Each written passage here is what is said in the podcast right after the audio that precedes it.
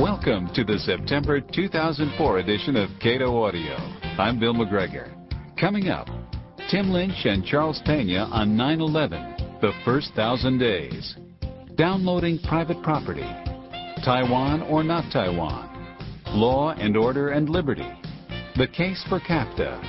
And in our featured segment, Robert McDonald on the idea behind the shot heard round the world. All coming up on Cato Audio.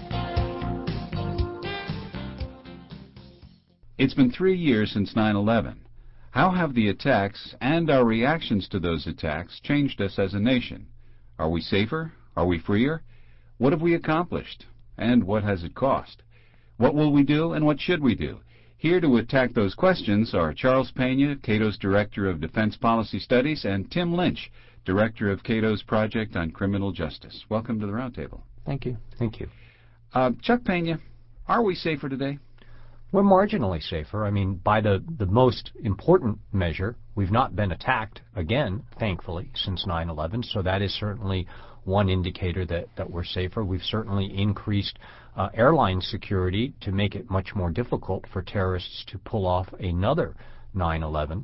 Uh, but if, if you sort of pull back and take a, a widescreen view of things, uh, anti-American sentiment in the Muslim world is definitely on the rise, and that does not portend well for how the terrorist threat is potentially growing um, or has grown since 9/11. Uh, Tim Lynch, are we, as Churchill described the English before the Norman invasion, are we convinced the danger is past because it's not yet come? I think with a steady stream of uh, reports and warnings from the federal government, I do not think uh, the United States has become complacent in thinking that the terrorists are not uh, plotting additional attacks on uh, American cities. So, although things have settled down quite a bit since obviously 9/11, I still think um, people are on guard and worried and concerned about uh, additional attacks uh, in the United States. Well, what about those uh, the alerts and the the, the color coded system, uh, Chuck?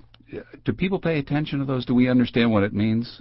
I think the general public uh, has become largely immune to at least to the color coded system because nothing about the system helps us as individuals understand what we need to do as, as individuals. Literally, the government says the threat has increased.